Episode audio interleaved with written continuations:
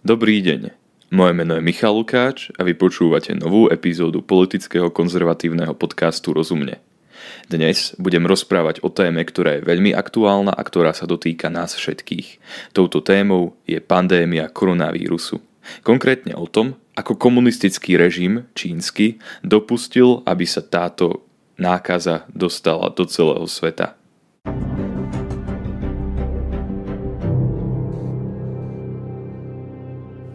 Pri tejto príležitosti vám prečítam článok, ktorý som uverejnil len pred niekoľkými minútami na mojom blogu na Smečku.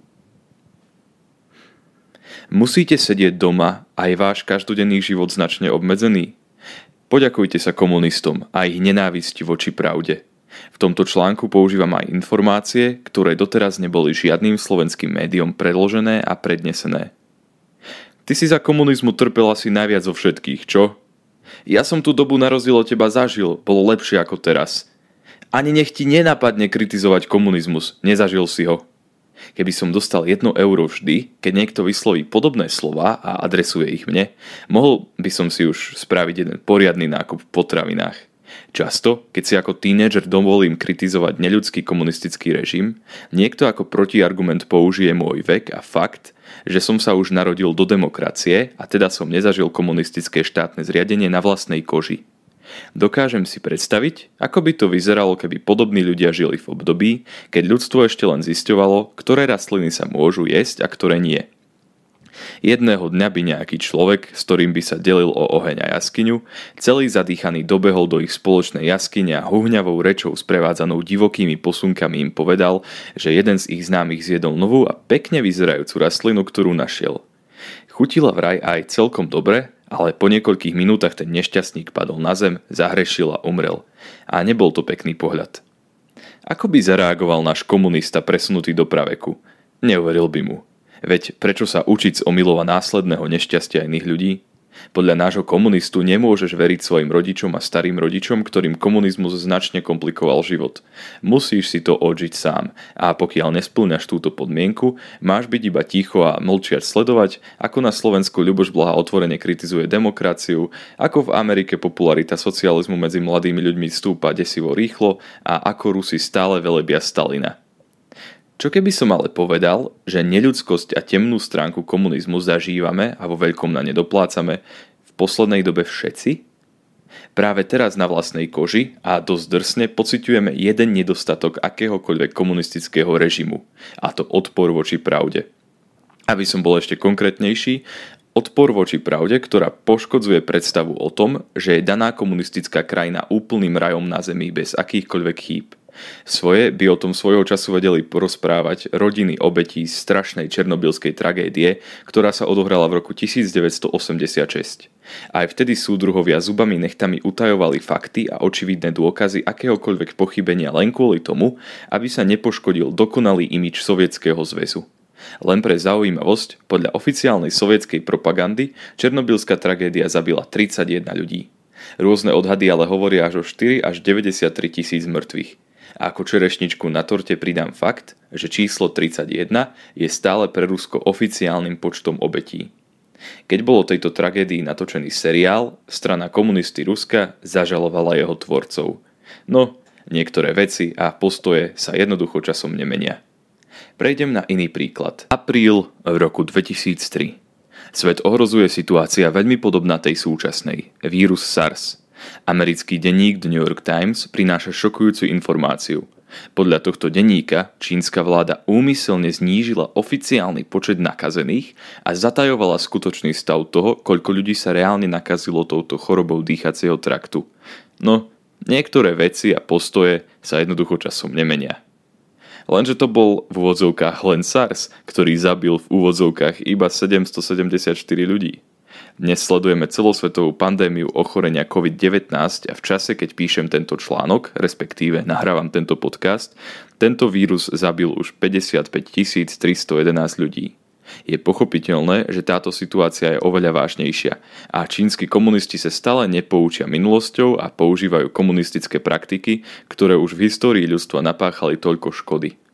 Všetko to začalo už na počiatku epidémie. Mike Pence, americký viceprezident, pre CNN povedal, že vážna epidémia mohla byť v Číne prítomná už mesiac predtým, ako sa to svet v decembri 2019 dozvedel. Znamenalo by to teda, že Čína úmyselne informovala svet o nákaze neskôr, ako bola naozaj schopná. 13. marca 2020 Univerzita v Southamptone uverejnila štúdiu, podľa ktorej by bolo vo svete o 95% menej prípadov nákazy chorobou COVID-19 v prípade, že by Čína konala len o 3 týždne skôr, ako reálne konala. Ako sa čínska vláda správala na začiatku epidémie? Rádio Slobodná Ázia prinieslo informáciu, že vláda platila rodinám pozostalých 3000 čínskych juanov výmenou za to, aby mlčali o úmrtí svojich blízkych. Znie to ako niečo, čo by sa odohrávalo v apokalyptickom filme, nie v reálnom živote v 21. storočí. Komunisti dokážu očividne stále prekvapiť. Jeden z obyvateľov mesta Wuhan, ktorý sa odvážil pre rádio Slobodná Ázia svedčiť, taktiež vypovedal, že už skoro nikto z mesta neverí číslam, ktoré im predkladá vláda. Spravodajská spoločnosť KXIN, ktorá vlastne nejakým spôsobom prenáša informácie z Číny do západného sveta, priniesla fotografické dôkazy toho, že jeden z pohrebných ústavov v meste Wuhan obdržal tesne po sebe dve dodávky 5000 nových urien. Tieto fotografie boli čínskou vládou cenzurované. Natíska sa otázka, prečo by chcela nejaká normálna vláda cenzurovať takéto veci? Odpovede je jednoduchá. Čínska vláda nie je normálna. No, niektoré veci a postoje sa jednoducho časom nemenia. Možno sa ešte stále pýtate, prečo zo všetkého obvinujem čínsku vládu, veď ide iba o vírus, ktorý vytvorila príroda, nie? Áno, pravdepodobne ide o prírodný vírus. Predstavme si ale nasledovnú situáciu. Uprostred veľkého námestia stojí klietka, v ktorej žije veľký a hladný tiger. To, aby ostal tam, kde má na starosti jeden muž, ktorý pravidelne kontroluje zámok na klietke.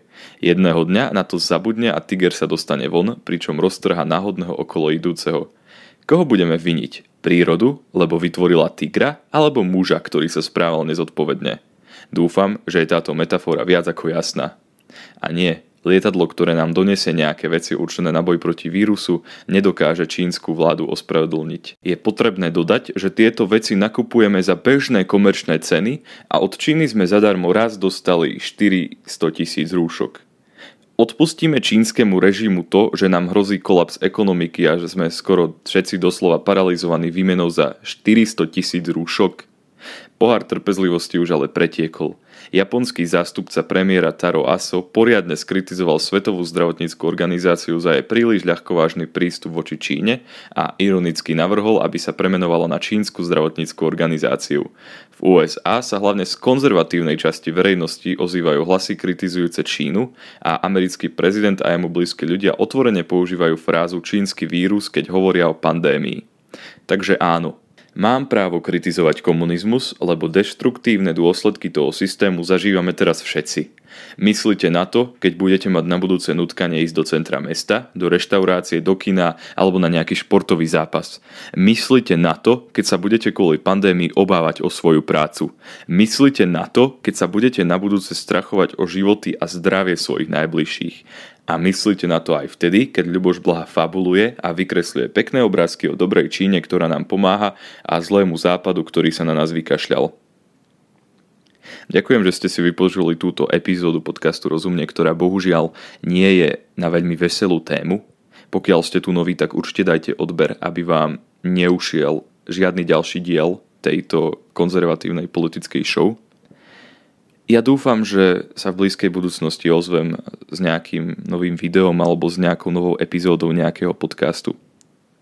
A zatiaľ sa majte. Do počutia.